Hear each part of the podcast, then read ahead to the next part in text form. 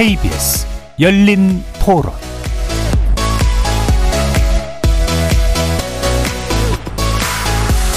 안녕하십니까. KBS 열린 토론 정준희입니다.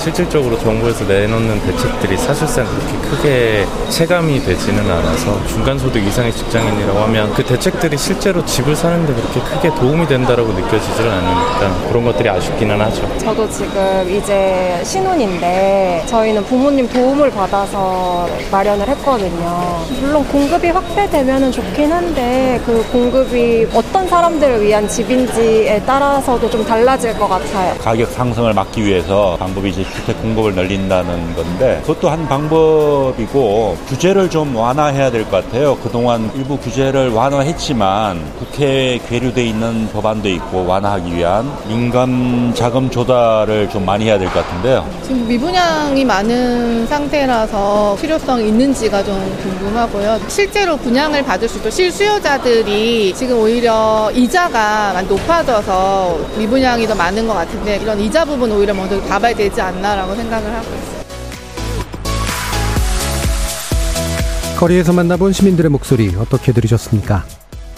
정부가 지난달 26일 공공 12만 가구 추가 공급과 부동산 대출 보증 확대 등을 골자로 하는 국민주거 안정을 위한 주택 공급 활성화 방안을 발표했습니다.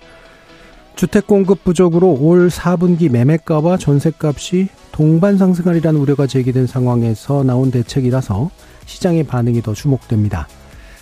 그러나 원자재, 인건비 상승에 고금리 등 아주 다양한 요인들로 인해 위축된 민간의 주택 공급 문제를 해결하기엔 부족함이 있다고 보는 시각도 있어서 왜 이런 우려들이 제기되고 있는지 두 분의 전문가 모시고 정부가 발표한 주택 공급 활성화 방안의 실효성 꼼꼼히 진단해 보는 시간 갖겠습니다. KBS 열린 토론 지금부터 시작합니다.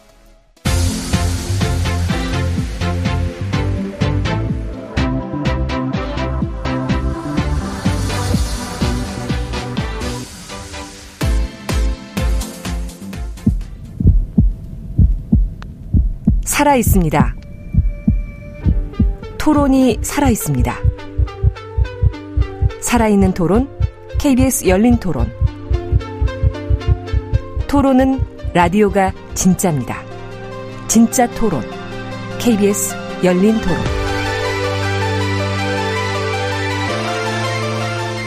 오늘 토론 함께 해주실 세 분의, 아, 두 분의 전문가 소개해 드리겠습니다. 참여연대 경제금융센터 실행위원이신 김남금 변호사 나오셨습니다. 네, 안녕하십니까. 이은영 대한건설정책연구원 연구위원 함께 하셨습니다. 안녕하세요. 문자로 참여하실 분은 샵 9730으로 의견 남겨주십시오. 단문은 50원, 장문은 100원의 정보 용도가 붙습니다. KBS 모바일 콩과 유튜브를 통해서도 무료로 참여하실 수 있습니다. KBS 일라드의 모든 프로그램은 유튜브를 통해서도 함께 하실 수 있으니 여러분의 많은 관심과 참여 부탁드리겠습니다. 예, 어, 열린 토론, 뭐, 새로운 음악이 좀 나오나 했는데, 아, 진행상 잠시 차질이 있었던 것 같습니다. 청취자 여러분의 아, 양해를 부탁드리겠습니다. 자, 지난달 26일에 예, 정부가 주택 공급 활성화 방안을 내놓았습니다. 어, 공공주택 공급 늘리겠다. 그리고 민간주택 공급은 활성화시키겠다.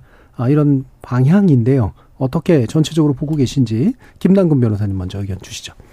지금처럼 이제 집값이 크게 떨어지는 시기에는 민간 건설사 입장에서는 이제 시장 상황을 주목해야 되기 때문에 공급을 늘릴 수가 없거든요. 예. 그래서 보통 이럴 때는 이제 공공의 역할을 늘려야 됩니다.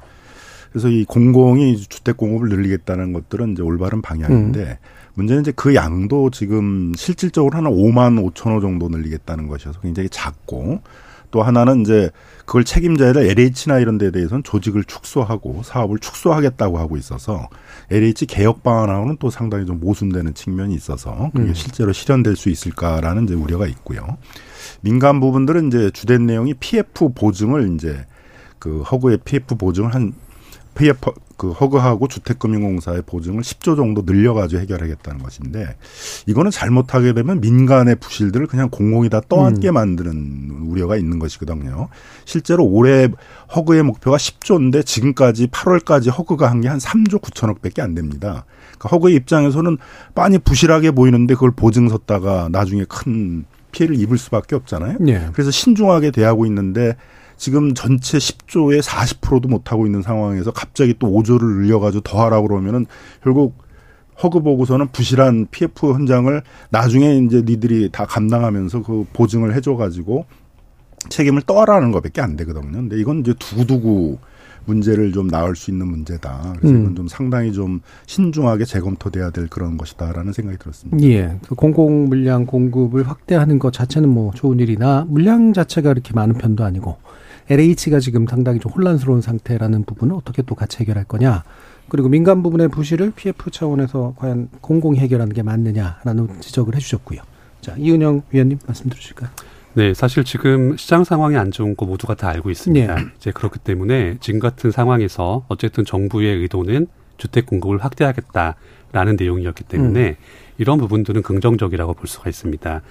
근데 그리고 이렇게 발표된 내용들에 대해서 살펴보게 되면 사실 실효성 측면에서는 제한적일 수밖에 없습니다. 음. 자, 내용을 좀 보면 일단 주택을 공급하겠다는 것은 크게 두 가지 축으로밖에 할 수가 없습니다. 공공과 민간이죠. 네. 그런데 공공 같은 경우에는 이미 여러 해 전부터 주택 공급을 확대하라는 압박을 계속 받아왔습니다. 네. 그러니까 저희가 아, 지금도 기억나는 표현이 뭐 획기적인 주택 공급 방안 뭐 이런 내용들이 네. 전부터 나왔습니다. 자, 이런 부분을 생각하면 사실 공공 측면에서는 지금까지 하고 있는 것에다가 추가적으로 더 많이 음. 주택을 하, 공급할 수 있는 추가적인 업무 여력이 사실상 없다고 예. 저는 봅니다. 그렇기 때문에 아, 그렇기 때문에 공공에서 할 수 있는 건 좀 제한적일 거고요.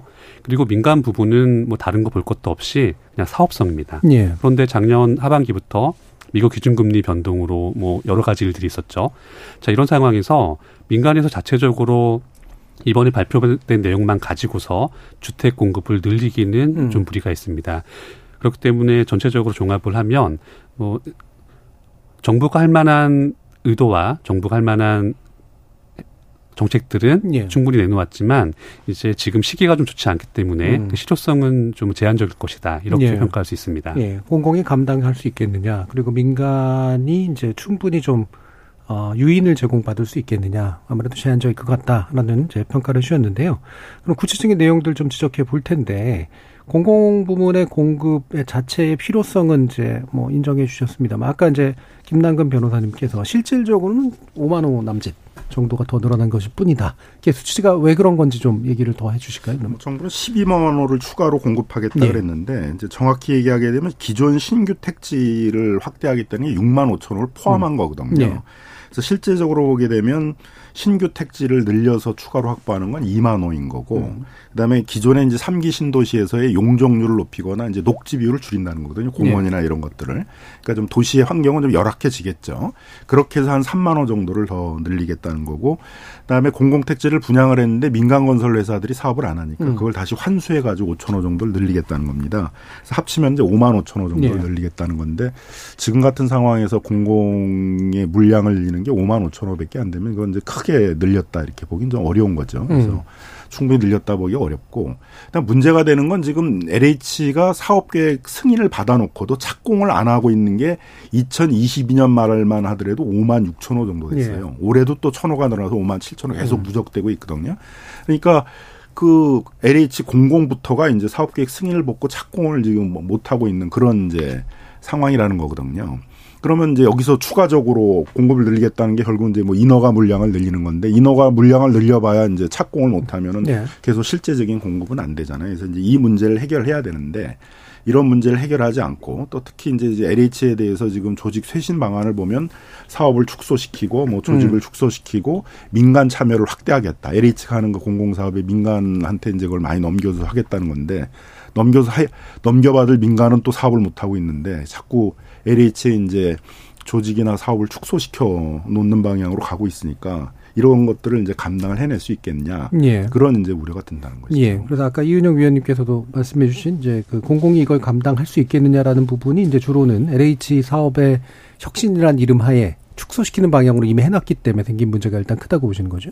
그렇게 이제 그 다른 해결 방법 뭐냐면 예. 지방이 이제 나눠 갖는 거거든요. 예. 그러니까 뭐 그 GH 경기도시개발공사라든가 음. 이제 SH 서울도시개발공사라든가 이런 데가 이제 역할을 나눠 봐야 되는데 그럼 또 거기는 지방공기업법 이런 거에 이제 예. 잘못이 잡혀 가지고 사업을 하기 위해서는 이제 공사체 같은 걸 발행해서 자금을 조달해야 되는데 자금 조달 이런 게 다 묶여 있는 상황이거든요. 그럼 그런 것들을 이제 해결을 해야 되고 그럼 이참에 이제 LH와 같은 중앙의 개발공사하고 지방의 개발공사가 어떻게 역할 분담을 할 음. 것인가. 삼기 신도시에서도 그러면 경기도시개발공사 같은 데들이 역할들을 많이 맡도록 이렇게 이제 다시 재배치하는 작업들을 해야 되는데 이런 내용은 하나도 없거든요. 예. 그럼 이런 상태에서 하라고 그러면 LH는 사업이 축소돼 가니까 못하고 뭐 경기도시개발공사나 서울도시개발공사 같은 지방 공사들은 다 여러 제도와 규제에 예. 묶여 있어가지고 사업을 음. 늘릴 수 없는 상황이면 그냥 목표만 해놓은 거지 실제 실현 방안들은 못 예. 만들어 놓고 예. 있는 것이죠. 음. 그 이렇게 이제 물량 부분에 대한 실망감과 함께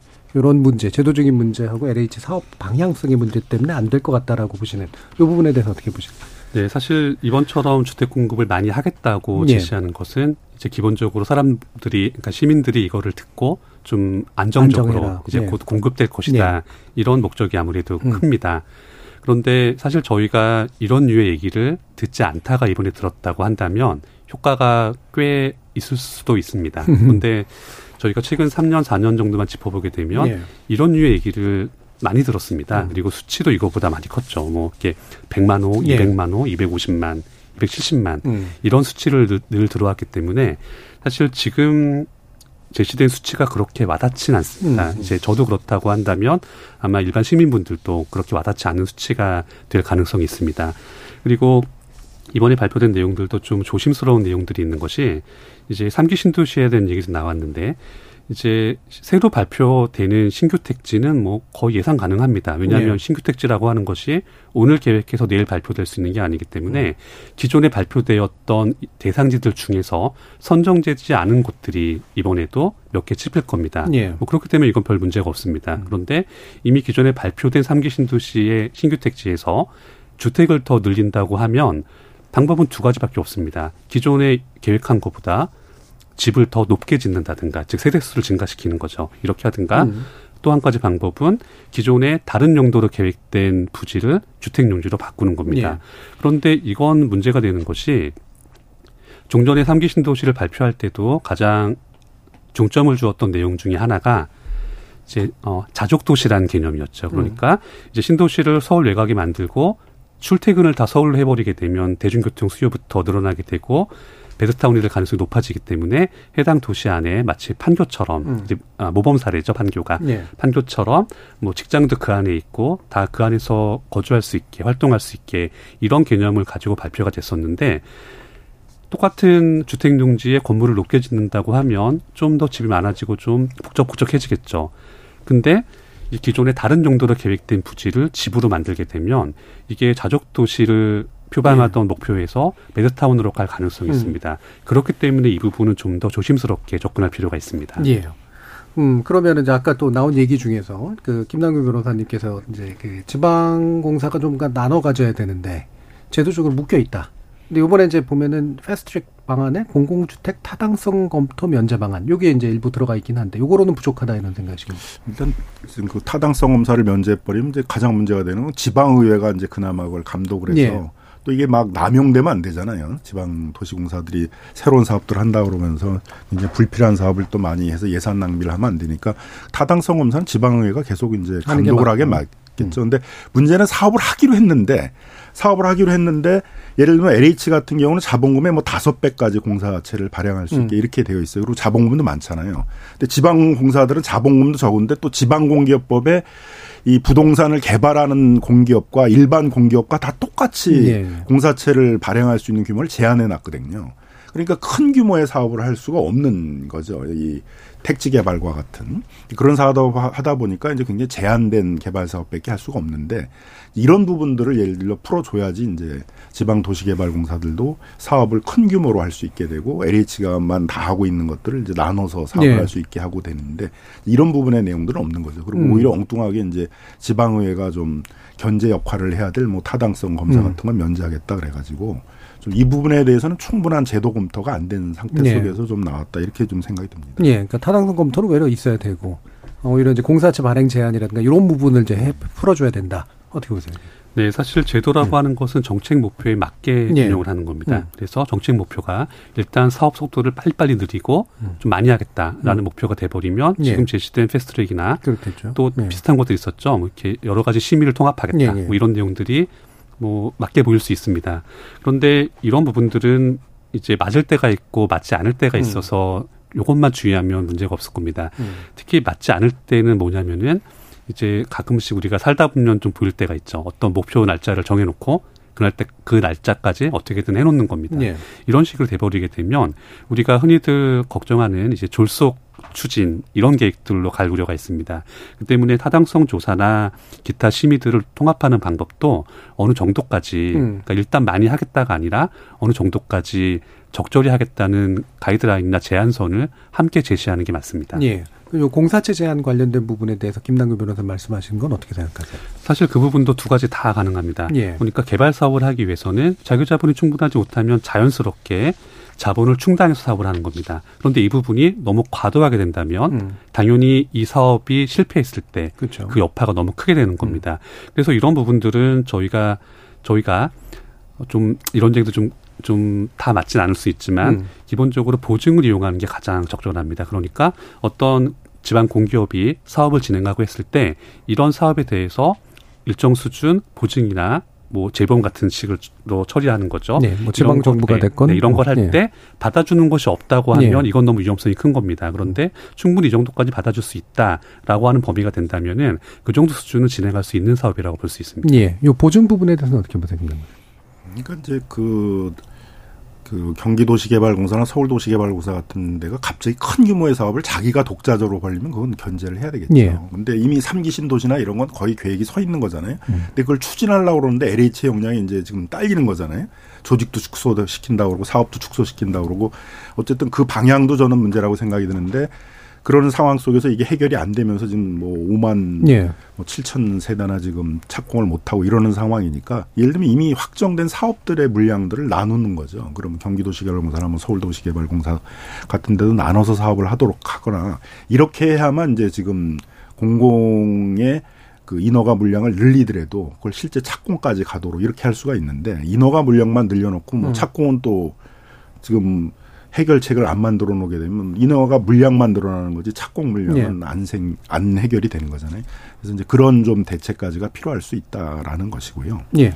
그리고 더더욱이 지금 민간이 지금 공급을 늘리겠다고 하는 정책은 저는 뭐 쉽지 않을 거다. 음. 그리고 허구도 책임 있는 사람들이 만일 경영을 한다 그러면 빤히 부실이 보이는데 정부가 목표량을 줬다 그래가지고 그 위험한 부실화가 예상되는 것들 그냥 보증을 쓸 수도 없잖아요, 그죠? 거기다가 또 민간이 하고 있는 사업 중에는 한참 버블 시기에 수익이 많이 날 거로 예상해 가지고 대출을 받을 때도 막 10%, 연 10%나 되는 고금리로 예. 대출을 받은 게 많아요. 그럼 그런 거는 지금처럼 집값이 떨어오는 시기에는 그걸 그대로 놔두게 되게 되면 뭐 사업성도 충족하기 어렵겠지만 고분양을 할 수밖에 없거든요. 그럼 지금은 실수요자들이 버블이 있다고 지금 가격을 생각하기 때문에 적어도 분양가는 굉장히 낮게 나와야만 실수요자들이 예. 응할 수 있는 상황인데 그럼 굉장히 높은 분양가를 할 수밖에 없잖아요. 뭐 10%가 음. 넘는 그런 고금리로 PF 대출을 했으면. 근데 그런 것들은 정리를 해줘야죠. 정리를 해서 공매나 경매나 이런 걸 통해서 정, 정리를 해서 그 훨씬 낮은 가격으로 뭐 LH나 아니면 훨씬 낮은 가격으로 다른 민간이 그걸 넘겨 받아 가지고 사업성을 확보하고 음. 그래서 어떻게 하든지 분양가 같은 걸 좀 더 낮춰 가지고 실수요자들의 소득 수준에 맞게 주택이 공급되도록 해야 되는데 그럼 이제 이런 어, 사업 중에서도 공공이 또 떠안을 부분들이 생기게 되는데 네. 그런 걸 감안을 한다 그러게 되면 공공의 역할에 대해서 그거의 실천 방안에 대해서는 지금과 같은 이런 좀 러프한 수준이 아니라 좀 더 치밀한 대책이 네. 있어야 된다고 생각합니다. 네. 그래서 민간이 좀 받기 어려울 것이다라고 하는데 이제 지원책이라고 나온 것들은 좀 있습니다. 이 공공택지 전매 제한을 1년간 완화한다. 분양하려고 했던 걸 임대 전환으로 하는 공급 방식도 이제 좀 촉진하도록 하겠다. 공사비 증액도 좀 어느 정도는 할 수 있도록 만들어 주겠다. 뭐 인허가 절차 개선 부분은 아까 이제 말씀을 주셨으니까요. 이런 식의 것들이 유인이 안 될 것 같다라는 말씀들을 주로 하시는 것 같은데 이호 위원님 어떠십니까? 네, 사실 민간 업체에서는 가장 큰 게 사업성입니다. 예. 그래서 어떤 작은 요인들을 좋게 해준다고 해서 전반적인 분양 사업이나 이런 것들이 충분히 예상되지 않는다면 그 사업은 진행이 되지 않습니다. 지금 대표적인 것 중에 하나가 이제 미착공 택지에 대한 얘기죠. 그런데 요게 참 이제 정책을 하는 입장에서는 여러 가지 방법들을 모두 시도하겠다라는 맥락에서 끼워 넣는다면 음. 괜찮은 내용입니다. 예. 그런데 이걸 가지고 좀 무게를 시키기 시작하면 음. 좀 실효성이 높지가 않습니다. 핵심 정책이 될 수는 없다. 네, 왜냐하면 저희가 이미 몇 년 전에도 어, 아, 똑같은 사안을 가지고서 이제 미착공 택지를 보유한 업체들을 좀 불러서 음. 정부 차원에서 간담회를 하고 보도 자료를 낸 적이 있습니다. 좀 더 빨리 빨리 착공을 하도록 뭐 유도하겠다 이런 내용이었죠. 그런데 몇 년 전에는 지금보다 시장이 매우 좋았습니다. 예.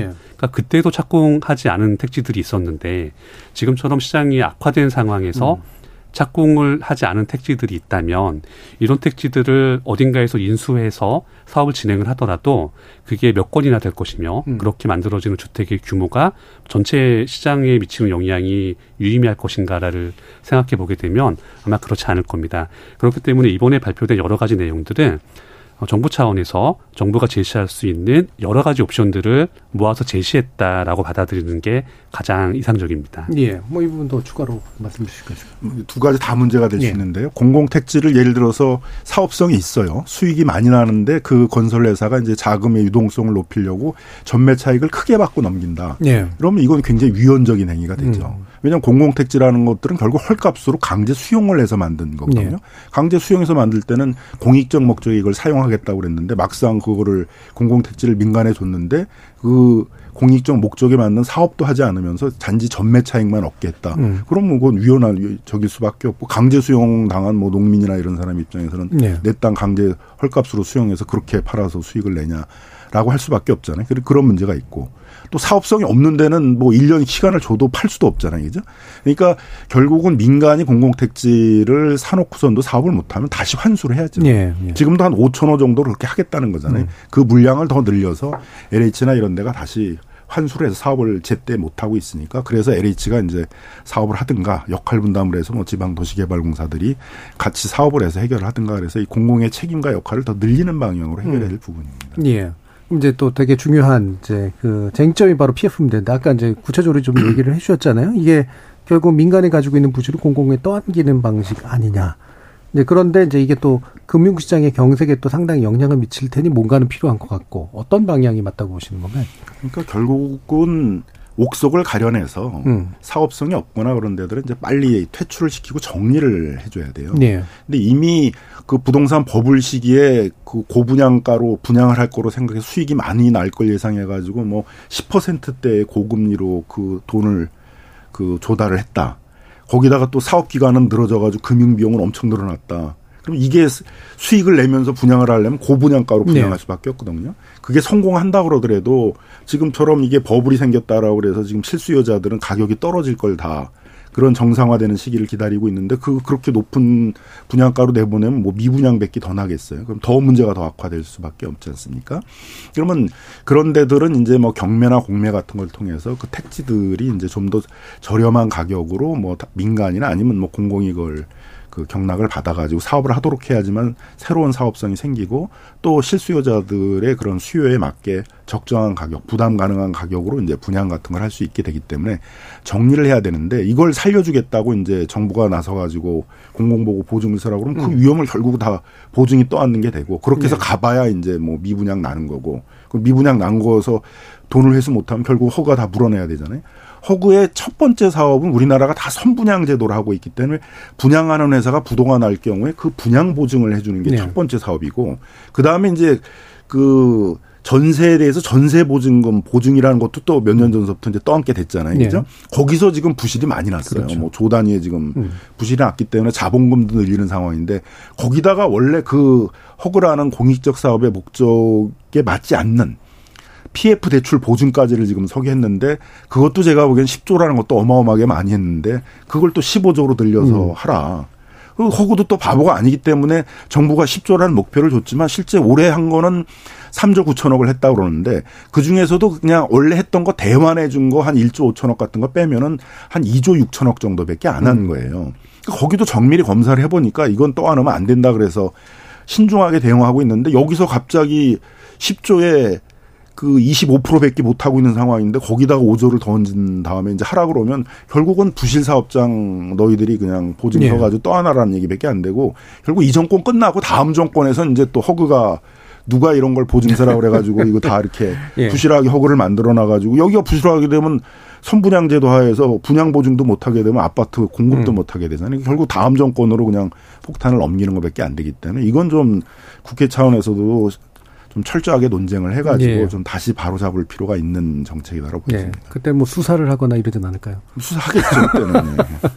알겠습니다. 이게 그래서 상당한 무리가 있을 수밖에 없는 그렇죠. 무리한 정책이죠 이건. 이렇게 보시는 건데 일단은 그래서 두 가지 논점이네요. 하나는 어, 옥석 가려야 된다. 그래서 어느 정도는 이제 감당하고 이제 그 버릴 건 버려야 된다는 거고 다른 한 가지는 허구에 대한 부당한 부담 이런 거 지우면 안 된다 이런 얘기시니까 한번 더 들어보죠. 사실 그 부분은 지금도 이미 그렇게 되고 있는 것 같습니다. 예. 왜냐하면은 이제 그러니까 이제 사실 그 PF라고 하는 게 이제 일반인들이 잘 접할 일이 없는 것뿐이지 사실 사업장이 많습니다. 그러니까 음. 이제 PF라고 하는 게 그 사업 안에 미래 가치를 보고 돈을 빌려오는 거기 때문에 뭐 범위를 넓게 생각을 하게 되면 이제 길가에 가다면 가다가 보이는 작은 빌딩들도 다 일종의 PF라고 보시면 무리가 없습니다. 네, 네. 그러니까 전국에 산지에 있는 그 많은 사업장들을 정부가 구제하는 건 현실적으로 불가능합니다. 그리고 네. 구제를 한다고 한들 실질적인 업계의 체감 효과는 전체 업계가 체감하는 것이 아니라 음. 지원을 받은 그 사업장만 체감을 하는 겁니다. 그러니까 몇 군데를 지원한다고 하더라도 전, 전반적인 업계 분위기는 달라질 게 없는 음. 겁니다. 그 때문에 작년이나 지금도 보게 되면 이제 방향이 똑같죠. 그러니까 이제 흔히 말하는 우량 사업장들 그러니까 시장상 그러니까 원래 저기는 괜찮은 사업장인데 단지 전체적인 시장 분위기가 좋지 않아서 좀 안 좋아진 곳들 예. 이런 것들을 중점적으로 지원을 하고 있고 음. 또 하나는 규모가 좀 커서 이제 여, 예, 여기가 좀 문제가 생기게 음. 되면 좀 나중에 여파가 좀 너무 큰 곳들 저희가 사례를 하나 봤죠. 그 작년하고 올해에 예. 그 서울 동쪽에 있는 모 아파트 단지를 예. 본 적이 있습니다. 예. 거, 이제 그런 경우에는 뭐 이런 지원보다도 분양가를 높여주는 방식으로 처리를 음. 했죠.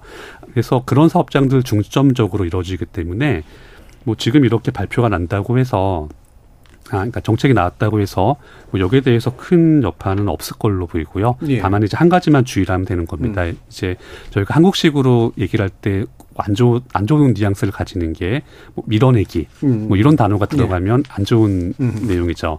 그래서 지금 PF 보증에 대한 내용도 금액을 정해놓고 밀어내기 이런 식으로 강제를 하지 않는다면 뭐 자생적으로 우량 사업장 중심으로 해서 네. 지원이 이루어질 걸로 보입니다. 음. 그리고 지금 이루어지는 PF 보증 같은 경우도 100%를 해주는 게 아닙니다. 주택 사, 주택 같은 경우에는 뭐 허그나 뭐 주택보증공사 같은 식으로 나눠서 뭐 사업장마다 사업 종류에 따라서 뭐 어, 도시재생 사업인지 뭐 음. 신축 아파트인지 이렇게 따라서 뭐 50에서 뭐 7, 80% 정도 예. 요 정도 범위로 보증을 해주기 때문에 그, 그 부분도 따지고 보면은 그렇게 문제가 될 것 같지는 않습니다. 음.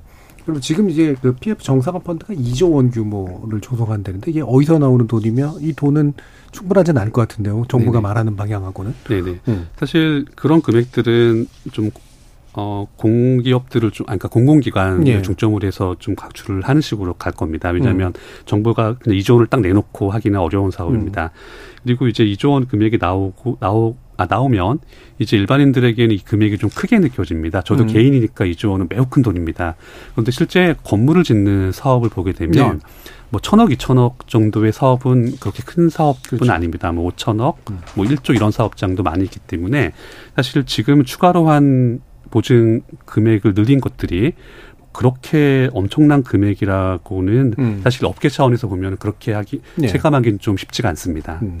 자, 그러면 이제 그 김남균 변호사께 이 부분은 추가로 잠깐 더 질문을 드리면 아까 이제 공사비 반영 제도 개선하겠다 그러잖아요. 어, 이게 표준계약서를 뭐 만들어서 하겠다는 건데 이게 이제 어느 게 가능하게 움직일 수 있는 조건인가요? 뭐 지금도 다 대부분의 계약서에는 네. 뭐 물가 변동에 따라서 공사비를 네. 인상한다는 규정이 다 있습니다. 그러니까 음. 무슨 표준 계약서를 또 만들어야 될 필요가 있는 문제는 아니라고 생각이 들고요. 오히려 제가 보기엔 그거에 따른 이제 분쟁을 어떻게 신속하게 해결하냐가 네, 그렇죠. 문제죠. 그러니까 그 건설 회사들이 상대방이 좀 만만해 보이면 예를 들면 조합이나 이런 네. 데면 뭐 터무니없이 갑자기 이제 뭐, 뭐 50% 100%도 올리겠다 뭐 이렇게 이제 나오게 되니까 조합들에서는 이제 자신들이 검증할 능력은 안 되고 음. 그런 상황 속에서 이제 분쟁이 일어나게 죠 받아주면은 조합 내부가 이제 갈려가지고 또 분쟁이 생기고 음. 그러다 보면 뭐 후딱 또 2, 3년 가게 되고 이런 문제가 생겨서 그럴 때 이제 좀 그 제대로 검증을 해줄 수 있는 그래서 뭐 문재인 정부 때는 이제 구청이 검증을 하거나 구청이 또 검증을 못 해주게 되면 뭐 한국부동산원이나 이런 데다가 이제 검증을 네. 맡겨가지고 신속하게 이제 이 정도가 적정한 금액이다 뭐 이런 것들을 판단하도록 그런 시스템을 만들어 놓고 있고요. 최근에는 이제 그런 위험 때문에 이제 신탁회사 같은 이제 신탁회사는 아무래도 전문성이 있으니까 시공사들이 공사비를 올려달라고 그러더라도 그렇게 호락호락 해줄 수 있는 데는 아니잖아요. 그죠? 그래서 신탁제도 같은 걸 이용하라 이렇게 하고 있는데 그래서 이제 이게 좀 민간이 그러니까 이 윤석열 정부에서는 문재인 정부 때 주로 공공 택지를 중심으로 주택 공급을 늘리려고 그랬는데 이제 그거에 대한 반사적인 걸로 그건 이제 뒤로 미루고 정책을 예. 그래서 신도시들이 지금 뭐 1년, 2년씩 다 늘어, 늦어지게 된 거잖아요. 도심에서의 재건축 재개발을 중심으로 공급을 늘리겠다 그러는데 그게 뜻대로 쉽게 되는 게 아니거든요. 음. 또 이런 상황 하에서는 조합들이 쉽게 나서지도 못하고 공사비 분쟁이 우려가 되니까 속도를 내기도 굉장히 어렵고 또 분쟁이 생겼을 때는 금방 또 2, 3년 가기 때문에 뭐 재건축이라는 재건축 재개발이라는 게 뭐 10년 뭐 이상 걸리는 경우가 많거든요. 그러니까 예. 거기서 이렇게 주택 공급의 속도를 내기가 좀 어렵게 되는 상황인 거죠. 음. 그래서 어쨌든 시공사들의 입장에서는 뭐 그 원자재 가격 상승에 따른 공사비 인상을 할 수 있는 시스템이 있, 어야 되고 예. 그건 뭐 지금도 있다 이거죠. 예. 근데 이제 주로 시공사보다 더 어떻게 보면 좀 규모가 있고 위에서는 뭐 LH나 이런 데에서는 또 그걸 쉽게 못 한다는 거니까 네. 이제 그런 걸 만들어 주겠다는 거고 음. 공공이나 이런 데서는 또 거꾸로 조합이나 이런 데 시공사들이 얼마든지 자기들이 통제가 가능하다고 하는 데 있어서는 또 터무니없이 공사비를 올리려고 하는 것들이 있기 때문에 그런 데에서는 좀 투명하고 공정한 네. 재건축 재개발이 되도록 그런 공, 어느 정도가 적정한 공사비 인상인지에 대해서 검증하는 그런 시스템들을 좀 더 세분화시킬 필요가 있다는 예. 것이죠. 그러니까 이미 제도는 있기 때문에 협상력의 문제고요. 협상력이 센 데가 오히려 이제 분쟁의 어떤 어, 주범이 될 수도 있기 그렇죠. 때문에 예, 그 부분이 더 중요하다고 보시는 건데요. 이은영 위원님. 네, 사실 작년하고 올해에 네. 있었던 사안들이 있죠. 아파트가 완공이 됐는데 네. 이제 돈을 더 내라고 하면서 그렇죠. 입주를 못하게 막았던 네. 것들. 근데 그런 사안들을 모두 보게 되면 핵심적인 내용은 공사비를 증액을 하더라도 음. 기준을 뭘로 해서 얼마로 할 거냐가 관건이었습니다. 그런데 이런 부분들은 뭐 법조인 분들이 더 잘하시고 다루실 내용이지만 네. 사실 계약서 사항에 명확하게 돼 있으면 문제가 없는 내용인데 이게 서로 이제 의견이 엇갈리는 거죠. 이 기준으로 하자, 저 기준으로 하자. 그런데 이게 왜 이렇게 됐나를 보게 되면 사실 코로나 사태 이전에는 이런 문제가 심각하지가 않았던 음. 겁니다. 그러니까 계약할 때 뭐 이 정도만 해놔도 별 문제 없이 진행이 됐던 건데 예. 이제 코로나 사태가 퍼지고 몇 년 지나면서 여러 가지 요인들로 해서 공사에 들어가는 비용들이 올라갔습니다. 그렇죠. 그러니까 음. 이제 종전에 있던 계약 조건대로 그냥 설렁설렁 했다가는 서로 감당이 안 되는 상황이 왔기 때문에 분쟁이 된 겁니다. 예. 그 때문에 지금 정부에서 표준 계약서 얘기를 했지만 사실 이 부분은 공사비 증액 요건이 생겼을 때 어떤 기준으로 어떻게 하겠다를 명확하게 해준다면 음. 이제 그걸 가지고서 계약 시점에서 동의한다, 동의 안 한다로 끝나면 되는 사안 같습니다. 예. 그리고 이제 표준 계약서 이런 부분에 대해서는 늘 이제 업계에서는 이제 이슈가 되는 게 음. 이게 강제성이 있냐라는 내용이 예. 됩니다. 그래서 그 계약서 자체가 이제 강제성이 되면 강제성이 좀 갖게 되면은 그리고 이제 공사비 검증에 대한 것도 강제성을 갖게 되면 좀 실효성이 좀 더 높아지게 되지만 그 반대가 되면 아니면 아닌 걸로 갈 겁니다. 예. 그리고 공사비 검증에 대해서는 올해 꽤 시끄러웠는데요. 사실 이런 부분들을 생각을 해보게 되면 공사비 검증을 맞도록 하는 기관 입장에서도 좀 난감한 부분이 어, 아, 있을 수밖에 없습니다. 왜냐하면 이제 본인들이 검증을 한 결과가 밖에 나가서 공신력 있는 자료로 쓰이게 된다면은 음.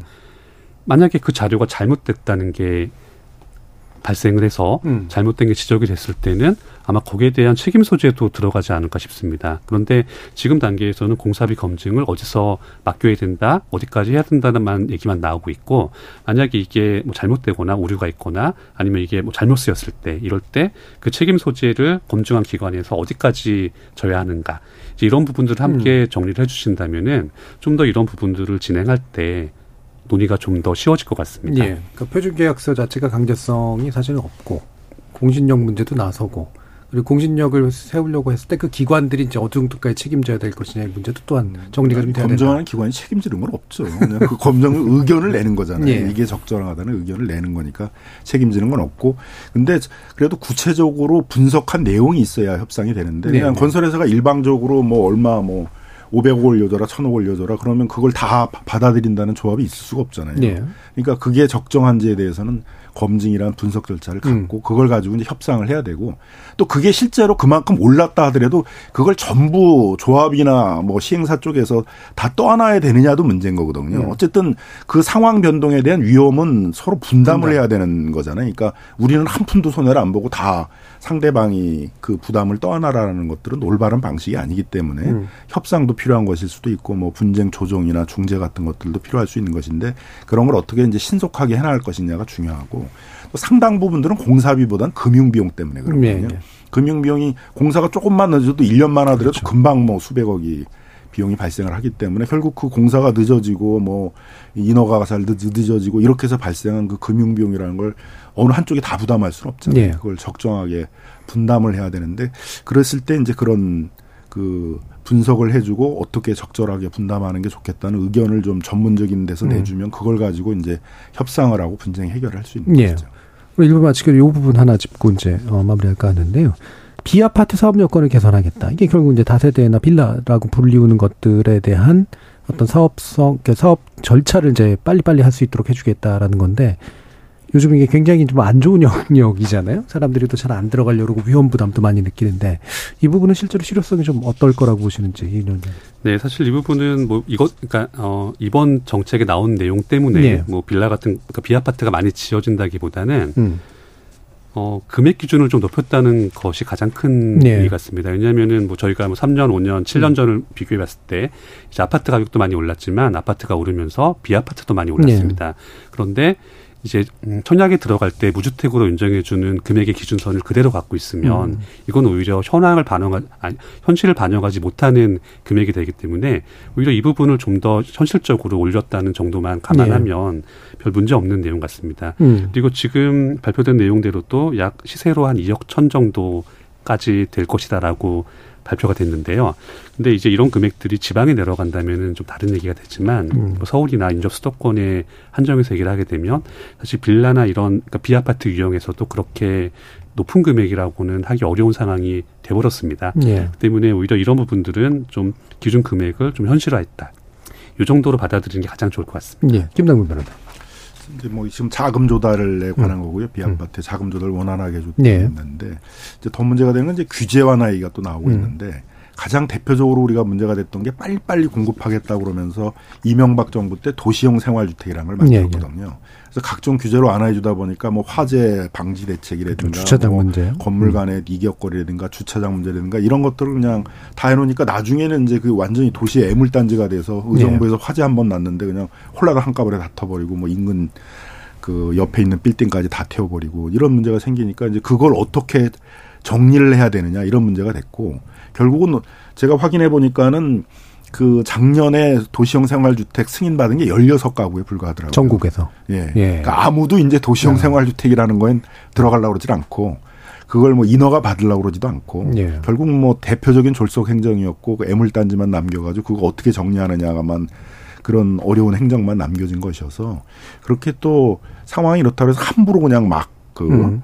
규제를 완화를 해가지고 좀 주거로서 적정하지 않은 어, 그 주거의 안전이나 이런 데 굉장히 문제가 있는 그런 주택들이 또 막 남발되지 않도록 하는 것도 좀 신경을 써야 될 문제입니다. 예. 그러니까 안전이나 이런 문제도 있고 동시에 뭐 사실 이 물량이나 이 영역이 이 현재 공급 부족을 해결하기 위해 또 핵심이 될 수 있는 영역도 아니고. 이제 공급 부족이라는 예. 것도 사실 엄밀히 좀볼 예, 필요가 예. 있는데 수요도 줄고 있잖아요. 음. 그러니까 결국은 지금 이 버블이라는 이 가격으로는 사지 않겠다 그러니까 그 소위 이제 영끌일 세대가 산, 산다는 게 어떻게 보면 30, 40대쯤 사야 될 사람들이 20대, 30대 때 같이 빚을 크게 내가지고 그래서 미래 수요가 어떻게 보면 여기 네. 와가지고 네. 수요가 늘어난 거잖아요. 근데 그런 수요들이 이제 점점 점점 집값이 떨어지고 이제 시장에서 가격이 정상화되게 되면 이제 다시 이렇게 뒤로 갈 거거든요. 그러면서 수요도 조절이 되는 것들인데 현재 그냥 무리한 어떤 큰 빚을 내 가지고 뛰어들겠다는 그 2030들의 그 어떤 그런 빚을 내서 집을 사겠다는 네. 수요까지를 다 감안해 가지고 음. 공급 대책을 하는 것들은 좀 적절한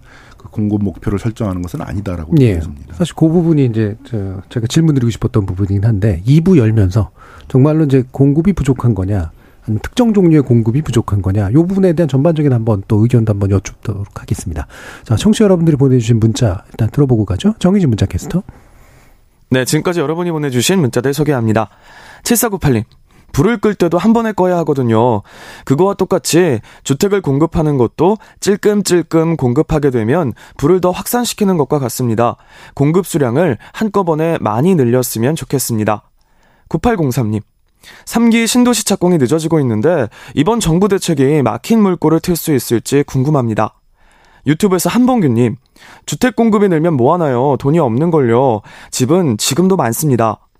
4081님, 민간 주택 공급에 차질이 생기게 된 원인 규명부터 철저히 한 이후에 국민들에게 안전한 주거 공간을 확대해 주겠다는 공공의 역할이 뒤따라야 한다고 봅니다 해주셨고요. 4902님, 한국에 집이 부족한 건 아닌 것 같습니다. 문제는 제가 살고 싶은 곳에 집이 없다는 거죠. 수도권 교통 편리하고 직장 가까운 곳 말입니다. 신규 공급 주택들은 교통이 너무 불편해서 그다지 관심이 가지 않습니다. 2041님. 전세 사기 불안 때문에 빌라는 수요가 많이 줄었는데 빌라 건축 비용을 정부 차원에서 도와준다는 정책은 좀 아쉽다고 느껴지네요.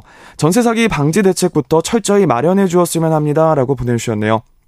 네, KBS 열린 토론. 이 시간은 영상으로도 생중계하고 있습니다. 유튜브에 들어가셔서 KBS 일라디오 또는 KBS 열린 토론을 검색하시면 지금 바로 토론하는 모습 보실 수 있습니다. 방송을 듣고 계신 여러분이 시민 농객입니다. 계속해서 청취자 여러분들의 날카로운 시선과 의견 보내주세요. 지금까지 문자캐스터 정의진이었습니다. 토론은 치열해도 판단은 냉정하게 복잡한 세상을 바꾸는 첫 걸음은 의외로 단순할지도 모릅니다. 평일 저녁 7시 20분 당신을 바꾸는 질문 KBS 열린 토론 정준희입니다. KBS 열린 토론 참여연대 그 경제금융센터 실행위원이신 김남근 변호사 그리고 이은영 대한건설정책연구원 연구위원 두 분과 함께 아, 주택 공급 관련된 정부 대책 더 분석해 보도록 할 텐데요. 일부 어, 말미에서 이제 의문을 제기해 주셨던 김남근 변호사님 말씀을 받아서 예, 현재의 이제 집값이 약간 들썩이는 게 이제 공급 부족으로 인한 현상이냐? 그리고 이것에 의해서 나온 대책으로서 이제 공급 부족이라고 하는 게 도대체 어떤 종류의 공급 부족이냐? 이 부분에 대해서 이은영 위원님 한번 말씀 좀 먼저 주실까요? 네, 사실 공급이라고 하는 게 집 개수만 갖고 얘기할 수는 예. 없습니다. 예. 왜냐하면 사람들이 선호하는 집, 음. 이 정도면 살 수 있다라고 하는 집들 기준으로 얘기를 해야 되는 거기 때문입니다. 자, 이제 그런 기준으로 생각해 본다면 사실 세대가 바뀌었습니다. 예. 그러니까 저희 윗세대, 부모님 세대에서는 이제 신혼부부가 단칸방에서 시작하는 게 이상하지 않은 세대였습니다. 네. 근데 지금은 뭐 영화도 있고 드라마, 유튜브 이런 것들 보면서 사람들의 눈높이가 올라갔습니다. 그러니까 지금 지금 시기에 지금 시대에 적어도 신혼부부가 뭔가를 시작한다고 한다면 예전보다는 좀 더 좋은 집을 네. 요구를 하는 겁니다. 그리고 당연히 그런 집의 요건에는 입지도 들어가는 거겠죠. 음. 그러니까 아무리 내부가 깨끗한 빌라라고 하더라도 뭐 어두운 골목길 안에 있다던가 이러면 다 비선호하는 네. 집이 되는 겁니다. 자 그런 맥락에서 본다면 분명히 공급이 충분하지는 않은 것 같습니다. 그리고 저희가 작년에 다른 일을 하다가 이제 어, 서울과 전국에 이제 건축물의 노후도를 좀 봤었는데 음. 의외로 20년, 30년 된 건축물의 비율이 적지 않습니다. 네. 주택도 마찬가지입니다. 그렇기 때문에 그런 부분들을 감안한다면 그렇게 공급이 그러니까 사람들이 살 만한 집들, 살고 싶어 할 만한 집들, 선호할 만한 집들에 대한 공급은 아직 충분치 않은 것 같습니다. 예. 이 부분 김남국 변호사. 물론 당연히 이제 음. 세대가 바뀌고 신축 주택에 대한 수요가 상당히 이제 예. 늘어나고 있기 때문에 꾸준하게 신축 주택들을 공급하는 특히 이제 젊은 세대들이 선호하는 그런 입지 좋은데 뭐 음. 아파트 같은 주택들을 공급하는 정책은 이제 필요한 것이죠. 예. 근데 이제 문제는 그 수요들이 부동산 버블 시기에는 보통 한 40대쯤에 집을 살 사람들이 이제 막 4억, 5억씩 빚을 내 가지고 그 빨리 사야 되겠다. 계속 집값이 오를 거기 때문에 하루라도 1년이라도 빨리 사야만 된다라는 이제 그런 불안 심리에서 뛰어든 수요들이 상당히 많이 음. 있었거든요. 거기다가 이제 뭐 투자 수요들도 상당히 있었고 집값이 떨어지니까 이제 투자 수요들은 이미 이제 철수를 해가지고 상당히 이제 시장 상황을 바라보고 있는 상황이고 근데 여전히 이제 2030에 불안한 사람들은 조금만 또 시장 상황이 변동이 되면 아, 아 오를 거구나. 그러니까 빨리 또 사야 되겠다. 그래서 또 빚을 내서 사는 거거든요. 그러니까 윤석열 정부에서 제가 보기에는 지금까지의 그 주택과 금융 정책에서 가장 실패한 게 특례 보금자리론인데 예. 특례 보금자리론은 건 이게 정책 금융이니까 진짜 그거에 맞게 서민들에게 하거나 음. 아니면 뭐 금융 시장이 너무 변동이 크니까 변동 금리를 고정 금리로 바꿔준다거나 이런 정책 목표에서만 했어야 되는데 신규 주택을 그 하는데 이제 자금을 대출을 이제 제공을 해주고 그것도 이제 DSR 같은 기본적인 금융의 원리도 적용을 하지 않아서 큰 규모의 그 대출을 해줄 수 있도록 하니까 그걸 가지고 이제 시장에 뛰어들면서 네. 그 2분기에 이제 잠깐 또 이렇게 집값이 반등하는 그런 모습을 보이게 되니까 다시 또 2030 세대들이 불안해져 가지고 네. 빨리 또 집을 사야 되겠구나. 그러니까 어떻게 보면 시장 가격이 이렇게 정상화되는 과정이었었는데 이제 그게 또 다시 왜곡돼서 좀 또 어려움에 생기게 되잖아요. 그래서 이제 이런 게 없으면은 이제 시장이 빨리 정상화되면 그거에 맞게끔 제가 보기엔 수요 음. 양도 좀 조절될 거다. 그러니까 2030 세대들도 이제 냉정하게 뭐 집값이 그렇게 오를 것 같지 않다. 뭐 이 상태가 유지되거나 이제 뭐 내려갈 것 같다. 그러면은 이제 점점 시간을 가지고 주택을 구입하는 방향으로 가게 될 거거든요. 네. 그럼 수요도 조정되기 때문에 그런 걸 감안해서 주택 공급의 목표도 세워야 된다. 음. 근데 그 문재인 정부 시대의 부동산 버블 시기는 뭐 온갖 수요들이 다 모이게 되니까 뭐 엄청난 수요고 그걸 다 공급을 해결할 수는 없었던 거잖아요. 이제 그런 점에서 적절한 이제 공급 목표를 세워야 되고 공급에 있어서도 저는 중요한 게 이제 뭐 여기 아까 그 청취자들의 얘기도 있었습니다만 어떤 가격의 주택이냐도 네, 중요하거든요. 그렇죠. 내가 큰 빚을 내서 뛰어들어야 되는 그런 이제 주택은 점점 수요 대상에서 멀어져 갈 거거든요. 그러니까 어떤 그러니까 이제 뭐 영미권에서 많이 쓰는 표현이 이제 어포더블인데 부담 가능한 네. 가격에 주택을 공급해야 된다라는 걸 항상 주택 정책의 목표로 두거든요. 그러니까 우리 정부에 있어서도 어포더블한 가격의 주택을 공급한다라는 걸 목표로 둬야지 그냥 뭐 그게 10억이 돼도 15억이 돼도 공급만 하면 된다 그러면 네. 나중엔 그런 게 다 미분양이 되거나 처리가 굉장히 애물단지가 되는 그런 주택이 될 수도 있는 것이거든요. 음. 그래서 어 공급 정책을 쓸 때는 그냥 양만 생각할 게 아니라 뭐뭐 뭐 청취자들이 얘기하는 입지도 고려를 해야 될 거고 네. 또 가격도 고려를 해야 된다. 그래서 어떤 어떤 어포더블한 수준에 있어서의 가격들로 공급할 것이냐도 음. 고민을 해야 된다라는 것이죠. 예. 자, 뭐 뒤에서 이제 이 부분 더 그 혹시나 나올 얘기 있으면 해보도록 하고요. 어, 앞에서 이제 이미 나온 얘기긴 합니다만 이 대기 물량이 이제 엄청나게 많다. 33만 호가 넘는 것 같은데요. 이 대기 물량을 어느 정도 해소할 수 있으리라고 보시는지에 대해서 일단은 먼저 좀 주실까요? 왜냐면 네, 사실 이번에 발표된 대책으로는 좀 쉽지 네. 않습니다. 왜냐하면 이제 건설 사업이죠. 그러니까 아파트 짓는 이런 사업들 사실 이런 사업들이 준비 준비 단계가 좀 깁니다. 그렇기 때문에 지금 착공 대기로 있는 물량들은 이미 뭐 2년 전, 3년 전부터 예. 진행이 된 것들이 지금에 음. 와서 있는 겁니다. 그런데 사실 작년에 미국 기준금리 인상권이 좀 급작스러웠습니다. 그러니까 이제 외부 요인인데 음. 다들 예상을 못하고 있던 건이었습니다. 예. 저도 그것 때문에 전망이 틀렸으니까요. 음. 그런데 이게 건설사들도 맞, 그러니까 아, 시행사라고 해야지 맞겠죠. 이제 시행사분들도 마찬가지였을 겁니다. 그렇기 즉 이 얘기는 지금 착공 대기로 걸려 있는 물량들이 준비되던 시기는 음. 시장 상황이 매우 좋았을 때 준비된 것들이 지금 대기로 걸려 있는 겁니다. 자, 이렇게 시장이 불확실하게 되면 여기 대처하는 가장 좋은 방법 중에 하나는 관망입니다. 아무것도 안 하고 네. 돈 지고 기회 보는 게 가장 좋습니다. 그래서 지금 대기하고 있는 물량들은 그런 물량들이고요. 그리고 올해의 올해의 분양으로 나온 것들은 뭐 사업성이 정말 충분했거나 또는 이제 더 대기할 수가 없는 물량들이 나온 겁니다. 그러니까 예를 들어서 뭐 이미 주민유주가 다 했고 뭐 사업을 더 멈출 수가 없어서 지금 멈추게 되면 오히려 매몰 비용이 너무 크다든가 이런 물량들이 올해 분양으로 나왔기 때문에 이런 상황을 감안하게 된다면 이번 대책으로 뭐 착공 대기 물량이 쉽게 착공에 들어갈 것이다라고 기대하기는 쉽지 않습니다. 예. 뭐 크게 다르실 것 같진 않아서 그 연관해서 뭐 말씀 주실 거 있으면 주셔도 좋고요. 그, 그, 근데 예. 전 저는 이제 거기서 중요한 게 이제 시장 상황이 빨리 예. 정리가 돼야 된다는 거죠. 음. 가격이 뭐 어느 정도 내려갈 수밖에 없잖아요. 결국은 수요자들의 소득 수준을 고려할 수밖에 없는데 지금처럼 뭐 4억, 5억, 6억 뭐 이렇게 큰 빚을 내서 집을 사야 되는 상황이면 그런 가격은 유지되기 어려울 거다. 예. 그럼 어느 정도는 이제 이렇게 하향 안정화되는 추세들이 빨리 정리가 되도록 하는 것들이 필요한데 정부가 이제 특례 보금 자리론 같은 것들을 가지고 인위적으로 개입해가지고 부동산 가격을 떠받치려고 음. 하게 되면 자꾸 왜곡이 일어나가지고 정상화되는 과정이 굉장히 길어지는 거죠.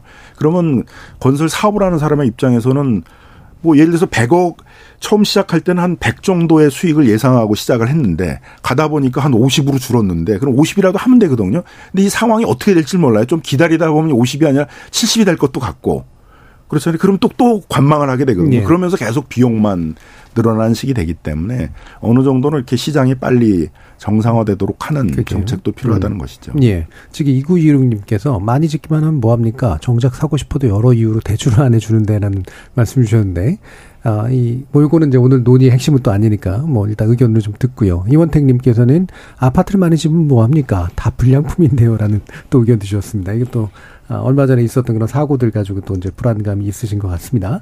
자, 뭐 이렇게 청취자 의견 몇 가지 좀 들어봤고, 아, 요 부분 한번 보죠. 다시 김남민 변호사님께 한번 먼저 질문을 드릴 텐데, 원하는 지역에 신규 주택 공급은 해야 된다. 근데 적절한 가격에 해야 된다. 서울이 그게 가능하냐? 이건 이거 어떻게 생각하십니까?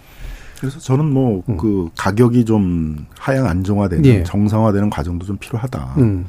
그래서 지금 지금의 가격이 계속 고정되는 걸로 하게 되면 굉장히 해결하기 어려운 애초에. 지점들도 음. 있고 그다음에 뭐 서울 뭐 신도 삼기 신도시 같은 경우는 뭐 1기나 2기보다는 뭐 서울에 조금 더 가까운 가깝죠. 곳이기 때문에 예. 뭐 저는 그 이제 2기 신도시가 사실은 이제 굉장히 어떻게 보면 실패한 케이스 음. 그걸 다 분양하는 상당한 시간이 걸렸습니다만 그거보다는 뭐 나을 거라고 이제 생각이 듭니다만 예. 거기도 그리고 이제 컨셉이 이제 이기신 도시와 달리 또 젊은 세대의 컨셉에 맞게끔 예, 예. 제가 이렇게 한번 다 돌아다녀 봤는데 송도, 광교 뭐 예. 젊은 세대들이 좋아한다라고 하는 뭐 미사 이런 데 보면 다 가운데 호수 있고 이렇게 아파트가 쭉 방사형으로 음. 둘러쳐 있고 뭐 무슨 예. 그 최신의 어떤 레스토랑 음. 같은 거 있고 이제 어떤 딱 컨셉들이 있거든요. 이제 그런 음. 거를 감안해 가지고 이제 설계가 되어 있기 때문에 저는 이제 그런 것들이 이제 공급이 되면서 음. 해결돼 나갈 것이다라고 이제 생각이 듭니다. 근데 시간이 필요한 거죠. 네. 시간의 과, 그 시간 과정 속에 시장 가격들도 좀 정상화되는 과정이 있어야 되는 거고 음. 또 지금의 2030 세대들이 이제 너무 이 정부 정책에 대한 신뢰가 다 무너져 네. 버리니까 네. 엄청 불안하잖아요. 그러니까 뭐 빚을 많이 내더라도 일단 뛰어들어야 된다는 생각들이 이제 뭐 지금 앞에 계신 분도 음. 빚만 내게 해주면 난 뭐 무조건 음. 뛰어들겠다라는 건데 그분의 나중에 인생이 어떻게 될지는 모르잖아요. 이거 빚 예. 갚는데 거의 인생을 다 바쳐야 될 수도 있으니까 그런 세대들이 이제 조금 조금씩 이제 뒤로 수요가 좀 가고 그러면서 제가 보기엔 좀 시장은 정상화되지 예. 않을까 생각이 듭니다. 예. 그러니까 애초에 이제 시장이 값이 좀 더 떨어져야 이제 서울도 어느 정도 감당 가능한 가격이 될 거고 그나마 삼기 신도시는 그나마라도 좀 가능성이 있어 보인다. 음. 어, 현장에 다니시는 게 요즘 흔히 하는 시쳇 말로 임장 다니시는 건 아니신 거죠. 그 가격도 관심이 있어요, 주택 정책에. 네. 알겠습니다. 예. 그래서 현장을 이제 직접 실태를 보려고 이제 다니신 거로 이해를 하고요. 이 서울 문제에 대해서는 이제 김당근 변호사님 주신 견해에 대해서는 어떤 의견이신지 한번 말씀 주실까요? 네, 사실 이제 좀 세, 그러니까 어, 세대가 변하고 세상이 예. 변하다 보니까 이제 눈높이가 좀 달라진 부분도 적지 않습니다. 음. 그러니까 이제 우리가 흔히 서울에서 그냥 괜찮은 아파트라고 하면 사실 그런 정도 아파트의 가격은 뭐, 뭐 직장 생활을 뭐 10년, 20년, 30년 하신 분들이 돈을 모으셔서 대출도 좀 하시고 해서 사시는 게 일반적이라고 봐야 됩니다. 그런데 지금은 이제 그 시민들의 눈높이가 좀 더 어린 세대에서 이제 눈높이가 그런 점에 맞춰져 있으니까 비싸서 사지 못한다라는 내용이 나오게 됩니다. 예. 사실 이런 부분들은 뭐 서울 안에서 그렇게 어, 표현하면 양질의 주택들이죠. 음. 이런 것을 그렇게 많이 공급하는 것은 불가능한 예. 내용이고요. 뭐 그냥 여기 땅 자체가 없습니다. 음. 마곡지구 개발된 다음부터는 뭐 정비 사업 말고는 없으니까요. 예. 그래서 오히려 이런 부분들은 이제 수요자 아, 수요자분들의 입장에서 본다면 처음부터 그렇게 그 높은 집을 보시기보다는 음. 이제 본인이 경제 활동을 시작하시고 이제 가실 자산 여력에 맞춰서 음. 먼저 집을 맞춰 가시는 게 더 맞다고 생각합니다. 예. 예, 이렇게 컨설팅까지 해주셨네요. 자, 그러면 이게 또 핵심적으로 중요한 부분인데, 아까 이제 LH 문제 계속 얘기 나왔습니다. 근데 LH의 사업을, 어, 축소시켜 놓고, 그리고 공공 쪽을 약간 뒤로 밀어 놓고, 이제 공공의 역할을 감당하게 될 LH에게 이제 더 많은 것들을 주문하는 이런 모순적인 상황에 대해서 김남근 변호사님 비판해 주셨는데, 이 부분 어, 이은영 위원님 어떻게 판단하십니까? 네, 사실 몇 년 전에 있었던 LH 논란의 핵심은 내부 임직원들이 네. 내부 정보를 이용해서 투기를 하는 거였죠. 음. 그러니까 사실 그 내용과 이번에 색지 개발하는 내용을 똑같이 다 보기는 좀 어렵습니다. 음. 그리고 사실 내부에서 어떤 그러니까 뭐 내부에서 어떤 일이 일어났을 때 그걸 외부인이 쉽게 알 수 있는 방법은 사실 없습니다. 대부분 이제 내부 고발로 많이 네. 조정이 되시죠. 이제 그렇다고 한다면 사실 개발 쪽에 대해서는 그렇게 아, 아, 아 개발 쪽 관련된 LH 쇄신에 대해서는 음. 혁신에 대해서는 그렇게 집중을 하는 게 맞다고 보고요. 예. 이제 지금 이제 택지 개발이나 어떤 내용들이 더 나오게 된다면 이건 이것대로 진행할 수밖에 없는 상황인 것 예. 같습니다. 그러니까 LH에게 더 많은 뭔가 그 힘이나 여력을 줘야 된다라는 그런 의견이신 건가요? 어, 업무에 관해서는 업무에 그렇습니다. 관해서는. 그러니까 예. 업무권과 이제 비리권을 음. 좀 달리 봐야 될 것 같습니다. 예. 그, 조, 조직을 쇄신한다라는 게 사업을 축소하라는 게 아니잖아요. 그렇죠. 그러니까 오히려 예. 조직을 쇄신해서 공직자로서의 윤리 의식들을 상당히 높이고 음. 책임감을 좀 높게 하고 그러면서 이제 책임 있게 사업을 하라는 건데 윤석열 정부는 이제 이걸 좀 약간 좀 이렇게 각도를 달리 해 가지고 예. 그 LH의 사업과 조직을 축소시키고 그걸 이제 민간이 하게 한다. 음. 그래서 공공 택지 같은 것도 이제 뭐 매각해서 민간한테 넘겨서 민간이 이제 그걸 하게 한다. 이런 식으로 방향을 잡아놨는데 지금 같은 상황에서 자기가 하던 사업들도 지금 다 안 하려고 하는 판인데 이제 그런 것들을 넘겨받아서 활발하게 사업을 하겠다라는 것들이 안 되잖아요. 음. 그러니까 또 그게 이제 나중에 또 건설 경기가 풀렸을 때는 또다 특혜가 된단 말이에요. 우리 네. 대장동 이런 거 봤잖아요. 원래 공공택지로 하던 거를 갖다 갑자기 민간한테 민간. 다 주겠다 그러니까 그때 성남시장이 이제 그걸 왜 민간한테 줘 그래서 공공개발을 해보겠다 그러다가 이제 뭐 성남 차원으로 하기 어려우니까 결국 타협책으로 뭐 민간이 반 뭐 공공이 네. 그 이익을 환수해가는 그런 방식을 한 건데요. 다 이런 문제들이 생기게 되는 음. 거거든요. 그러니까 이제 그런 점에서는 이제 LH의 조직을 쇄신하고 그다음에 이제 LH가 책임감을 갖고 사업을 할 수 있도록 만들어야죠. 그러니까 네. LH 지금 무량판 그 철근 그 부실공사 문제가 생긴 것도 원래 공공 부분에 대해서는 발주청이 직원이 나가서 감리들이 실제 현장에 나와서 감리를 하는지를 다 감독하게 돼 있거든요. 예. 현장 조사를 다 하게 돼 있단 말이에요. 근데 그만한 인력도 확보를 못 하는 거예요, LH가. 음. 자기가 하는 사업에 필요한 그 적정한 현장에 가서 조사할 수 있는 직원들도 확보를 못 하니까 이런 문제가 생기는 거잖아요. 예. 그러니까 그런 인력들을 적절하게 확보를 해 가지고 현장에 투입을 해 가지고 그런 민간 감리라는 사람들이 아무리 전문가지만은 뭐 감리란 사람도 시공사 눈치 봐야 되니까 뭐, 뭐 덮어주는 것도 많이 되고 또 비용을 아끼려고 자기가 안 가고 자꾸 서류로만 감리를 하려고 그러니까 이런 문제가 생기는 예. 거잖아요. 현장에서 꼬박꼬박 가, 감리가 현장에 출석하는지 체크하고 그러면 이런 문제가 생기겠습니까? 그러니까 그런 것들을 할 수 있도록 그런 적정한 인력과 적정한 사업들을 유지할 수 있게 예. 만들어줘야 되는 것이죠. 음. 그러니까 이 부분에서 한 가지 뭐 더 추가적으로 좀 주시면 좋을 말씀이 사실은 굉장히 정치적 큰 충격파였잖아요. 그러니까 LH 사태라는 게 이른바 참여연대 쪽에서 이제 사실은 이 문제를 이제 제기를 했기 때문에 어, 또 나온 거기도 한데 사실은 재판 과정으로 다 들어가서는 상당 부분 이제 무죄로 나온 것들도 좀 많고요. 이게 이제 혁신 작업이 제대로 좀 초점 맞춰서 진행되고 있는 거냐라고 하는 부분에 대한 의문도 방금 제기해 주셨기 때문에 거기에 대한 한번 좀 간단한 평가 좀 주시죠. 앞에서 이제 거는 이제 그 당시에는 공직자 이해 충돌 네. 방지법이라는 게 없었거든요. 음. 그리고 LH 그, 그 투기 사건을 계기로 해가지고 공직자 이해 음. 충돌 방지법이 만들어졌어요. 그러니까 결국은 기존에 있어의 부패 방지법으로 해야 되는데 부패 방지법으로는 굉장히 그 구성 요건이 엄격하기 예. 때문에 한계가 있었던 예. 거죠. 그러니까 그걸 지금 그 부패 방지법으로 처벌받은 사람은 몇 명 안 된다라고 네. 그래서 그게 문제가 없다 그러면 안 되는 거죠. 음. 그게 새로 만들어진 공직자 이해 충돌 방지법이라는 게 처음부터 일찍이 만들어졌다면 그걸로 처벌받을 사람들도 음. 상당히 있었던 거죠.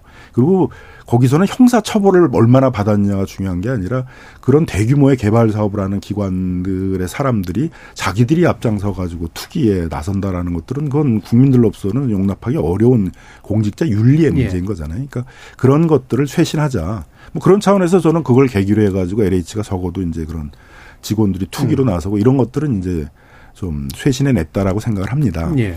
근데 이제 그 뒤로도 계속 여러 가지 문제가 있는 거죠. 이제 이 사업들을 많이 하고 인력을 줄이다 보니까 또 인력으로 나, 나간 사람들이 다 로비스트가 돼가지고 이제 그런 뭐 감리라든가 설계라든가 음. 이런 걸 이제 다 따내는 작업들을 하다 보니까 이게 이제 서로 견제가 안 되고 아삼육이 돼버리고 그 다음에 이제 예. 또 LH에서 그걸 현장에 나가서 감독할 사람들은 인력이 또 줄어가지고 없다 보니까 현장 가, 감독이 제대로 안 되고 이러는 과정 속에서 이제 그런 부실 감리라든가 부실 시공들이 많이 발생하는 것이어서 예. 그런 것들을 이제 쇄신해 내면서 LH가 책임 있게 공공 사업을 하도록 만들어야 되는 거죠. 예. 그러니까 아삼육이라는 표현이 나는데 뭐 정부 말로 이제 카르텔인 거고요. 예. 일반적인 의미로는 이제 이런 뭔가 부패고리 같은 것들이 이제 어, 있었다라고 하는 부분 어, 언급해 주셨고요. 그러니까 새로 또 생겨난 부분도 있다라고 또 말씀을 주셨는데 혹시 LH의 혁신 작업에 대해서는 어떤 평가를 좀 중간적으로 해 주실 수 있는지 간단하게 의견 들어볼까요? 네, 뭐 중간적인 평가는 이미 앞에서 네. 해주셔서 저는 한 사안만 가지고 얘기를 해보면 음. 그 이제 카르텔 혁, 아, 그러니까 카르텔 문제에 있어서 이제 지금 나온 그 조치 중에 하나가 이제 아, 실제 시행은 안 하고 일단 말은 나왔죠. 정관 있는 업체는 배제하겠다. 예. 이렇게 나오셨는데 사실 이건 좀 맞지 않습니다. 음. 왜냐하면 이제 사람들이 뭐 정년퇴직을 하시든 일반적인 퇴직을 하시든 뭐 이직을 하시든 어 이제 이제 본인이 일하시던 분야나 연관 분야에서 재취업을 하는 건 자연스러운 겁니다. 그런데 이제 어떤 이제 이분들이 재취업을 하신 다음에 이것이 이제 전 직장의 재직자들과 어떤 뭐 뭔가를 하셨느냐 음. 이런 부분을 제재하는 것이 아니라 예, 예. 단순하게 이직하신 거를 가지고 제재를 한다고 하면 사실 이런 부분 이런 부분들은 실효성이 높지가 않습니다. 예, 행위를 제재해야 되는데 네, 그냥 가능성을 제재해 버리는 식으로. 네네. 예, 음, 알겠습니다. 자 그러면 어, 지금 어, 분양가 인하에 관련된 기대감도 좀 있는데 실제로 그런 효과가 있을 거라고 보세요, 김남국? 지금 같은 방식은 어렵겠죠. 예. 그러니까 정부의 목표 자체를 이제 시장이 정상화되면서 수요자들이 기대하는 가격은 굉장히 떨어진 가격으로 네. 분양이 되는 걸 기대하고 있다는 것들을 직시하고 그렇게 분양가를 낮출 수 있는 방안들을 이제 모색을 해야 되겠죠. 그런 점에서 보면 PF를 이제 뭐 자꾸 이제 퇴출이라고 얘기하는데 퇴출이 아니라 정리를 시키는 거죠. 그 사업을 음. 못하게 하는 게 아니라 그걸 경매나 공매나 이런 걸로 이제 정리를 해가지고 그 가격을 이제 낮추게 되면 뭐 당연히 이제 거기서 그 원래 시행사라든가 그 금융기관 같은 거 일부 손실을 보겠지만 그 땅의 가치 자체는 떨어지게 되잖아요. 그죠? 그러면 그 이제 낮은 뭐 지금 공사비보다 더 가격의 비중을 크게 차지하는 것들은 분양가의 비중을 차지하는 건 땅이거든요. 예. 땅값. 예. 땅값의 거품을 상당히 이제 빼내는 작업들을 하게 되게 되면 저렴하게 그갈 수가 있는 거죠. 그리고 그걸 이제 예를 들어서 공공이 하게 되게 되면 분양가 상한제 같은 게 적용이 되게 되니까 예. 훨씬 가격을 낮춰서 공급할 수 있기 때문에 지금은 가격도 굉장히 중요한 거다. 음. 다들 불안해가지고 뭐 가격이 뭐더라도 뭐 빚만 많이 내게 해주면 무조건 사겠다라는 그런 광풍이 부는 시대는 아니기 때문에 이제 냉정하게 거래를 할 거기 때문에 그런 어포더블한 가격, 음. 부담 가능한 그런 적정한 가격에 분양 가격이 책정될 수 있도록 하는 정책도 정부가 중요하게 생각을 해야 된다. 근데 예. 윤석열 정부에서는 이제 그런 관점이 빠져버린 것 같아요. 음. 가격에 대해서는 뭐 본인들은 관심을 두지 않는다는데 예. 그렇게 해가지고는 문제 해결하기가 어렵다. 실제 분양가 인하를 기대할 만한 것들은 오히려 이제 제대로 안 하고 있기 때문에 이 기대는 좀 허망한 기대다라는 말씀이신데 음, 허망한 건 아닌데 저는 뭐 저는 결국 그렇게 갈 거라고 생각이 듭니다. 예, 결국은 뭐 갈 건데 결국은 뭐 국토교통부도 예. 뭐 모르진 않을 거 아니에요. 예. 수요자들이 어떤 생각을 하고 있는지 가격도 굉장히 중요시하면서 거래 임하게 임하고 있다라는 것들이 확인되게 되면 그 가격에 대해서도 적정한 가격이 세계 어느 나라도 주택 정책을 할 때 그 어포더블 네. 부담 가능한 그 가격들이 책정되도록 하는 건 다 중요한 정책의 요소를 하거든요. 음. 우리나라 국토교통부만 그런 걸 무시하고 행정할 수는 없을 거라고 생각이 네. 듭니다. 그러면 결국 그런 정책으로 초점이 맞춰져 갈 거라고 생각이 듭니다. 예. 그래서 분양가 인하 효과가 정말 날려면 어떻게 해야 되나와 함께 지금 3기 신도시 입주 늦춰지면서 이제 주변 주택 가격이 올라갔잖아요. 그럼 이게 이제 결국은 분양가에도 영향을 미치지 않겠냐는 우려도 있어서 같이 한번 말씀 주실까요? 네, 사실 분양가를 크게 낮추긴 어렵습니다. 네. 왜냐하면 이제 이제 인위적으로 가격을 통제하고 한다면 가능한데 음. 이제 기본적으로 인근 시세와 너무 가격 차이가 크게 벌어지게 되면 이게 당 그러니까 음, 총약을 받으신 분들만 그 이익을 가져가시게 됩니다. 그렇다고 해서 여기다가 얼마를 환수하겠다라는 내용을 하면은 이게 더 복잡해져 버리죠. 그래서 결국에는 이제 아파트 자체가 특히 이제 이 문제가 사전 청약에서 많이 발생을 하고 있는데 네. 왜냐하면 분양가가 확정되지 않은 상태에서 분양을 해버렸으니까요. 이런 부분들은 어쩔 수 없다고 생각을 합니다. 그리고 오히려 시장 가격을 더 왜곡시키지 않으려면 이제 어느 정도 인근 시세 변동한 것과 맞춰서 가는 게 예. 맞다고 생각합니다. 음.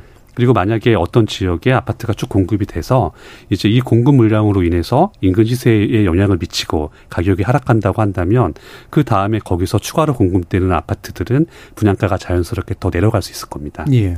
지금 8686님께서 이제 좀 전문적인 의견을 주셨는데요. 민간 개발 관련 기관 연구자이신데 정부 발표 없기는 실망한 분위기다라고 말씀 주십니다. 전 정부의 규제로 공급이 축소되어 집값이 올랐다는 문제의식에 기반해 이번 정부의 부동산 정책이 나왔다고 보는데 8월 인허가량이 5,479호로 역대 최저입니다. 인허가에서 준공까지 2, 3년 시차가 있다고 볼 때 국민 주거 안정 과연 될까요? 지금은 수요도 없고 금융비용이나 건설업과가 올라서 분양가가 낮아질 여지는 적습니다. 정말로 시장에서 필요로 하는 정책이 무엇인지 경청했으면 좋겠습니다. 라는 말씀 주셨는데요. 아, 이게 이제 이런, 어, 이게 뭐랄까, 절차를 좀 이렇게 간소화하면서 어, 문제를 해결해야 되는 부분이 이제 제대로 됐느냐라는 것과 함께 동시에 좀 장기적인 시야에서 공급을 해줘야 되는데 그 부분은 지금 계속해서 엇박자가 나고 있다는 지적이신 것 같은데 어떤 게 보시나요? 그래서 일단 이제 그 분양가 문제에 있어서는 그 주변 시세라는 게 고정돼 있는 게 아니잖아요. 예. 그것도 예. 변동이 된단 말이에요. 부동산 버블이 한참 높아질 때는 이제 주변 시세가 다 이렇게 버블이 되니까 당연히 분양가도 뭐 높아질 수밖에 없고 분양가에도 버블이 생길 수밖에 없는 점들이 있는데 이제 어느 정도는 그게 뭐 내려갈 수밖에 없을 거라고 생각이 듭니다. 그 결국은 그 수요자들에 있어서의 소득 수준이나 이런 걸 고려하지 않을 수가 네. 없거든요. 그러면 이제 그것 주변 시세라는 것도 어느 정도 정상화 과정을 밟아갈 테니까 그런 걸 고려해서 이제 분양가를 책정하게 되면 뭐 어포더블한 부담 가능한 그런 수준으로 내려올 수 있는 것들이죠. 네. 그러니까 그것도 좀 긴 호흡에서 보게 되게 되면 뭐 분양가가 내려갈 여지가 없다 이렇게 단정할 수는 없는 이제 문제라고 보여지고요. 네. 또 정부로서는 그런 노력을 해야 된다. 개발하는데 그 금융 비용이나 이런 게 너무 과도하게 들어가 가지고 가격이 높아지지 않도록 하는 또 그런 과도하게 금융 비용이 많이 들어간 것들은 이제 PF 같은 걸 정리를 해줘 가지고 금융 비용의 버블 같은 것들을 이제 빼주는 그런 작업들을 하면은 얼마든지 낮출 수 있다라고 생각이 들고요. 그 다음에 그 결국은 이렇게 딱딱 시장 상황에 맞춰 가지고 예.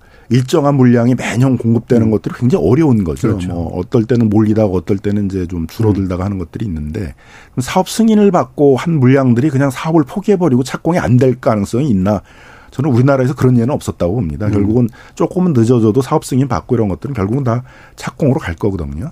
그런 걸 뭐 정부가 조금 더 개입해서 노력을 하게 되게 되면 다 갈 거니까 그래서 뭐 사업 승인을 받은 것들이 다 착공을 못 해가지고 공급이 뭐 엄청 부족해져 가지고 그 공급 부족 때문에 뭐 집값이 크게 나중에 오를 거다 2, 3년 후에 그렇게 되지는 않을 것이라고 생각합니다. 예. 이 부분 어떻게 보세요? 네. 사실 지금 상황이 뭔가 사업을 하기가 어려운 상황입니다. 예. 그래서 인위적으로 뭔가 하기가 쉽지 않기 때문에 인허가 물량이 감소했다는 것 자체가 그냥 그걸 반영한 겁니다. 음. 그런데 지금 상황 자체가 작년 나오는 늘 똑같은 내용입니다. 미국 기준금리 얘기가 나오는데 지금은 이게 알파와 오메가입니다. 이것 빼놓고는 얘기를 할 수가 없는데 이게 전적으로 외부 요인이기 때문에 예. 국내의 정책 변화를 어떻게 한다고 해서 이 외부 요인의 영향을 모두 상쇄할 수가 없습니다. 그 때문에 오히려 지금은 시장이 안 좋은 상황에서 인허가나 착공 물량이 감소하는 걸 자연스럽게 받아들여야 되는 거지 음. 이 부분을 인위적으로 개입을 해서 늘리겠다고 하면 그게 오히려 더 시장을 왜곡시키게 됩니다. 예. 그래서 이게 개발 적으로 많이 필요하신 분들의 입장에서는 이제 정부 개입이나 뭔가 좀 더 물량을 늘려야 됐다는 생각들을 하실 수 있겠지만 이제 그렇지 않고 전반적인 시장을 보게 된다면은 지금 같은 때 인위적으로 개입해서 물량을 늘리고 음. 집값이나 어떤 가격들을 떠받치겠다라는 행위가 되는 것 자체를 더 주의해야 됩니다. 예. 그러면 뭐 남은 시간이 애매하긴 합니다만 한 3, 40조 정도씩 혹시라도 좀 부족했다 싶으신 부분에 대한 말씀 들어볼까요? 그러니까 정부는 지금 대기 물량들은 또 생각을 안 네. 하고 있는 거예요. 그럼 인허가를 안 받았다고 그래서 지금 아무런 그 주택 공급을 할 수 있는 땅이 없는 게 아니잖아요. 이미 주택 공급을 하기 위해서 뭐 택지로 마련돼 있는데 아직 실시 계획인가라는 그 인허가가 안 난 데들도 있고 정비구역 같은 경우에 있어도 정비구역으로 지정이 되거나 했는데 아직 사업계획 승인까지는 안 나고 있는 데들도 있고 한 거니까 그거는 이제 어느 정도 시장 상황이 좀 정리가 되고 그 시장에 대한 분석이 안정적으로 되는 시점에 있어서는 그런 물량들도 다 인허가 물량으로 나올 것이라고 생각이 들고 또 인허가를 받았는데 착공을 미루고 있는 것들도 다 이제 착공 나올 거라고 생각이 듭니다. 그럼 어느 또 몇 년 후에는 또 그 인허가나 네. 착공들이 몰리는 시기들이 있을 것이라고 생각이 들고요. 그런 걸 어쨌든 정부는 꾸준히 한다라는 그런 음. 이미지를 이제 주면은 그 수요자들도 그거에 맞춰가지고 너무 불안감을 가지고 예. 이제 큰 빚을 내고 뛰어드는 이제 이런 행위들을 하지 않으면 시장은 좀 정상화될 것이라고 생각합니다. 예, 한 2, 30초 정도. 예. 네, 사실 시장이 항상 안 좋지는 않습니다. 이러다가 좋아지기도 하고 시장이 변합니다. 그런데 사실 전 정부에서 부동산에 관련된 규제들이 좀 과하게 강화된 부분이 있기 때문에 이번 정부에서는 이런 부분들을 완화하겠다, 정상화하겠다라는 얘기를 하고 있습니다. 네. 그래서 오히려 그런 정상화를 정책 측면에서 하기에는 지금처럼 시장이 안 좋을 때가 오히려 최선입니다. 음. 왜냐하면 몇 개 한다고 해서 집값이 팍팍 오르지는 않으니까요. 예. 그래서 그런 부분들을 감안한다면 이번에 발표된 대책 말고도 앞으로도 연관된 예. 규제 완화들이 꾸준하게 나왔으면 좋겠습니다. 알겠습니다. 자 오늘 토론 이것으로 모두 마무리하겠습니다. 오늘 함께해 주신 김남근 변호사님 그리고 이은영 연구위원님 두 분 모두 수고하셨습니다. 감사합니다. 예, 감사합니다. 지금까지 KBS 열린 토론 정준이었습니다.